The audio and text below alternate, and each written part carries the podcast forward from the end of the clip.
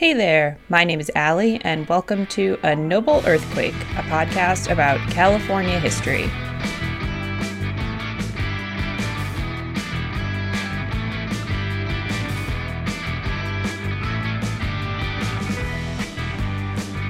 Growing up in New England, and especially in the Boston area, you tend to learn a lot about lighthouses established around the coast because you tend to visit them every summer over school break. Plus, Boston is where the first lighthouse was officially established on Little Brewster Island. Hashtag humble brag. Uh, this episode was inspired not only by that lingering nostalgia, but also by an exhibit I saw when I was visiting Fort Point earlier in September. Before the discovery of gold, San Francisco Bay was a sleepy harbor when compared to the booming port cities of the eastern United States. When gold was discovered in the American River in 1848, the level of activity in the bay skyrocketed as thousands of people chose to take the long seaward journey to their new lives in California. If you've been to San Francisco and checked out the area around the Golden Gate Bridge, you'll know that it isn't exactly a wide strait, in fact, it's relatively narrow and rocky, with destructive winds and currents and that pesky weather effect that makes San Francisco so special fog. In a nutshell, San Francisco's fog is created when water vapor in the Pacific encounters the cooler temperatures of the California current nearer the coast. This cooler air causes the temperatures to drop below the dew point, forcing the water vapor back into its liquid state. It condenses onto tiny particles in the air, and voila, fog. San Francisco gets hit so hard because of its topography.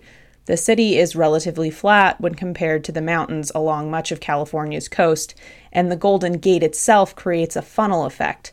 The heat from the valley pulls the cooler air through the gate, frequently blanketing the city of San Francisco and the San Francisco Bay in a cooler layer of fog that can range from a few hundred feet to over a mile high. This weather pattern is great for the coastal redwoods that rely on a moist climate to thrive, but it's not so great for mariners trying to make safe passage through the Golden Gate Strait. It became obvious to the federal lighthouse establishment, which was established in 1789, created by Congress as the ninth piece of legislation in our country. That is insane it became apparent that the Bay Area would need multiple lighthouses built along the coast for the protection of ships coming and going from the Golden Gate. By 1850, the year California entered the Union, there were plans for nine lighthouses to be built in the bay, with Fresnel lenses installed in each of them. Fresnel lenses were invented in 1822 by French physicist Augustin Fresnel. This lens is much more efficient at directing light than reflectors. Get this an open flame alone loses 97% of its light. Old lighthouse reflectors don't help too much, you still would lose about 83% of the light. A Fresnel lens, only 17% of the light is lost, which is insane.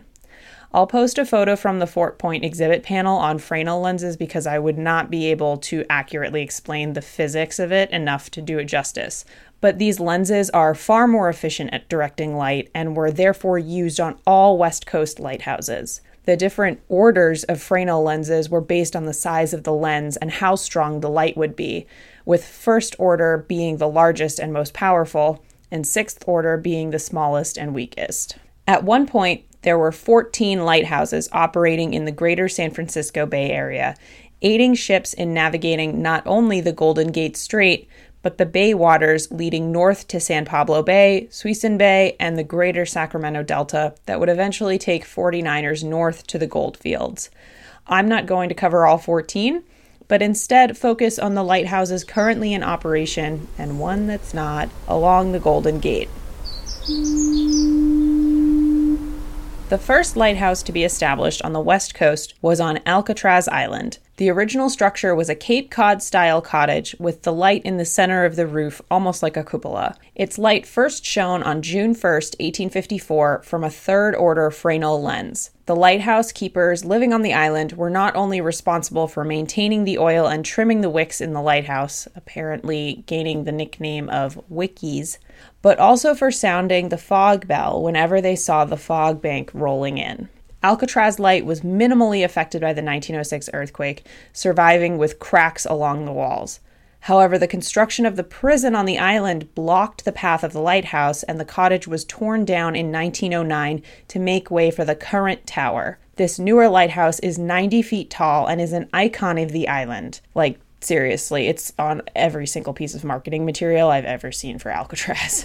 In 1913, the fog bells on the island were replaced with sirens, and the light was automated in 1963. Around the same time, the first of three lighthouses at Fort Point was established. The first one built at the fort was a similar style to the original house on Alcatraz, constructed as a cottage with the light above. However, it quickly became obvious that the light from this house was not strong enough, and it was torn down to make way for a second light. This one began signaling in 1855, and its light could be seen anywhere from 10 to 12 miles out to sea. However, the currents passing by the fort quickly began to erode the shoreline nearby, forcing this second lighthouse to be torn down again while the base was reinforced with a granite seawall. The third lighthouse to be constructed at Fort Point is still standing atop the battlements, 106 feet above sea level. Built in 1863, the light from here could be seen along the entire horizon. The lighthouse keepers at Fort Point lived in a house built on the bluffs above the fort and would have to descend down the bluff through the fort and up a narrow spiral staircase to manage the day to day needs of the light. The lighthouse was decommissioned in 1934 because of the construction of the Golden Gate Bridge, which directly obstructed the lighthouse. The fog signal and a navigational beacon were installed on the south tower as a replacement. But you can still visit the lighthouse at Fort Point today. It's actually uh, quite fun to go check it out. You can't go into it, unfortunately, but you can get pretty close to it, and it's just wild to see this lighthouse standing underneath this giant bridge. Fort Point also had a fog bell, but it was constantly complained about as being far too quiet to alert ships in enough time for them to correct course. The worst shipwreck in San Francisco history occurred at Fort Point some say due to the inadequacy of the bell. In 1901, the ship, the City of Rio de Janeiro, struck the rocks near the fort and sank in eight minutes, taking 128 people with her. This tragedy forced the installation of a fog trumpet at Fort Point, as well as the construction of Mile Rocks Light and Lime Point Light. Around the same time as Alcatraz and Fort Point first started lighting the way for mariners, Another light was being built 30 miles west of San Francisco. On a rocky group of islands, Farallon Island Light, also designed in a Cape Cod style, was built in 1855 and immediately torn down to rebuild due to the size of the first order Fresnel lens being too large for the building. The island location was chosen to help mariners approaching from the west to avoid the dangerous rocks the lighthouse sat on. It was lit for the first time on January 1st, 1856, and its first fog signal installed in 1858. Farallon Island had four lighthouse keepers plus their families living on the island, which is nice because it's 30 miles away from San Francisco. So hopefully, y'all are friends and don't get into each other's business too much because that can only get awkward. In addition to being a light station, Farallon Island became a source of interest for local meteorologists. In 1902, a weather station was established on the island, and in 1913, the Navy set up a radio station, which was a great improvement for the keepers and their families. Today, the outbuildings on the island, including those originally used by the keeper families, are used by wildlife observers. The Fresnel lens was eventually removed and replaced with an automated aero beacon, but you can still see the original lens on display at San Francisco Maritime National Historic Park. A bit closer to the Golden Gate is Point Bonita, jutting out like a crone's finger from the Marin Headlands to the north of San Francisco. While the original lighthouse was constructed in 1853 and lit in 1855, it was soon discovered that mariners couldn't see the light. It was built too high up and was constantly obscured by fog. Both the lighthouse and the fog signal, the first used on the west coast, were relocated to its present location on the southwest tip, which was lower in elevation. Reconstruction took time, but the new lighthouse began shining in 1877, and everything from the lower balcony up is from the original 1855 tower, including the Fresnel lens. This second order Fresnel lens produces a beam that reaches 18 miles out to sea on a clear day. The lighthouse keepers at Point Bonita are credited with saving dozens of lives over the years as ships ran afoul of the rocky coast so much so that a permanent life saving station was installed on Point Bonita in 1899. I found this funny story while doing research um, apparently the fog signal at Point Bonita was activated in early December of 1931, not because of fog, but because of a particularly heavy snowfall. I think that's adorable. Uh, today, the lighthouse actually has a fog sensor to trigger the foghorn. A laser beam emits from the lighthouse tower, and if water droplets or dirt particles hit the beam, the fog signal is triggered, which I think is super cool, but I'm a closeted weather nerd, so you know. Point Bonita was the last manned lighthouse on the California coast, finally being automated in 1981. It is the only lighthouse in the country that is reached by crossing a suspension bridge, which was required after the rocks between the keeper's house and the lighthouse gave way. Now, Point Bonita is part of Golden Gate National Recreation Area, and the lighthouse and fog signal are maintained by the Coast Guard. Almost immediately across the mouth of the Golden Gate, situated near Land's End, is Mile Rocks Light, named so because it sits one mile south of the main shipping channel running in and out of the bay. It's part of a particularly dangerous group of rocks, including Blackhead, Lobos, and Pyramid rocks. The first navigational aid in this spot was nothing more than a bell buoy, which was quickly overtaken by the strong currents of the Golden Gate. The aforementioned sinking of the city of Rio de Janeiro pushed the lighthouse board to install a more powerful light on this rocky outcropping.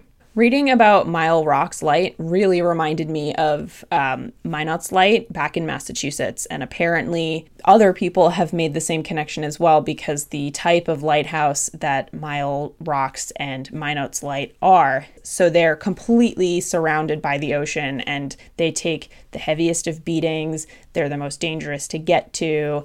They're probably the suckiest to have to operate. So yeah, it just made me think of that because Minot's Light was destroyed by a storm like immediately after it was first built, and it has since been rebuilt. But every photo you see of it, the tower is being walloped by waves that almost reach all the way up to the lantern. And if you look at photos of the old Mile Rocks Light, it seems that this tiny lighthouse took much the same kind of beating, and it's a lot closer to San Francisco than Minot's Light is to anywhere along the Massachusetts coast. So, a little bit of home in these photos. The ledge that Mile Rocks Light was built on measures 30 feet by 40 feet. So you can imagine how difficult it was to construct the building of the lighthouse. The base is made of four foot thick walls of reinforced concrete enclosed with steel plates built 35 feet high. After that, the first tier of the lighthouse housed the oil engine and the compressor for the fog signal.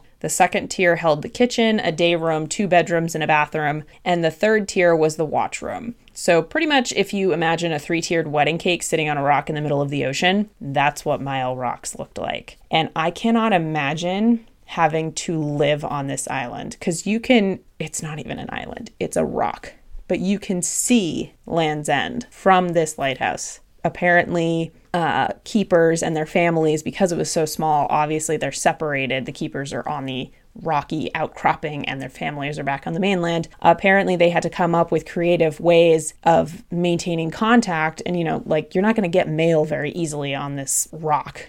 Um, so, one keeper's wife would take her dog for a walk through Land's End and use a flashlight to send a signal to her husband who was a keeper uh, to just like say hello and tell tell him that she was thinking of him. So I thought that was cute. But oh god, I can't imagine living on that rock. The third order Fresnel lens on Mile Rocks was first lit in February of 1906 and was maintained by three keepers that lived on the second floor of the lighthouse, which, again, that sounds awful. The Coast Guard decided to automate the lighthouse in the 1960s in an attempt to save money and also chose to add a helicopter landing pad to the platform, which you can see today. This required demolishing the top two tiers of the historic lighthouse and removing the Fresnel lens. While the station is now automated, the lens is still in operation at the old Point Loma Lighthouse in San Diego. While ships today maintain an array of navigational computers on board, the lighthouses operating in and around San Francisco Bay still provide much needed assistance while navigating the dangerous Golden Gate Strait. And that's going to do it for this episode of A Noble Earthquake. Thanks again for joining me. I know this was kind of short and I know it was a little late. Please forgive me. I was in Disneyland this weekend. Uh, if you enjoyed this episode and any others that you've listened to, I'd love it if you would leave me a review on iTunes. If you have questions, comments, ideas for future episodes, you can get in touch with me via the podcast Facebook page, tweet me at Noble Earthquake, or email me at a nobleearthquake at gmail.com. Thanks again to Marcos Bolanos for the intro outro music of this episode, and I hope you join me next time.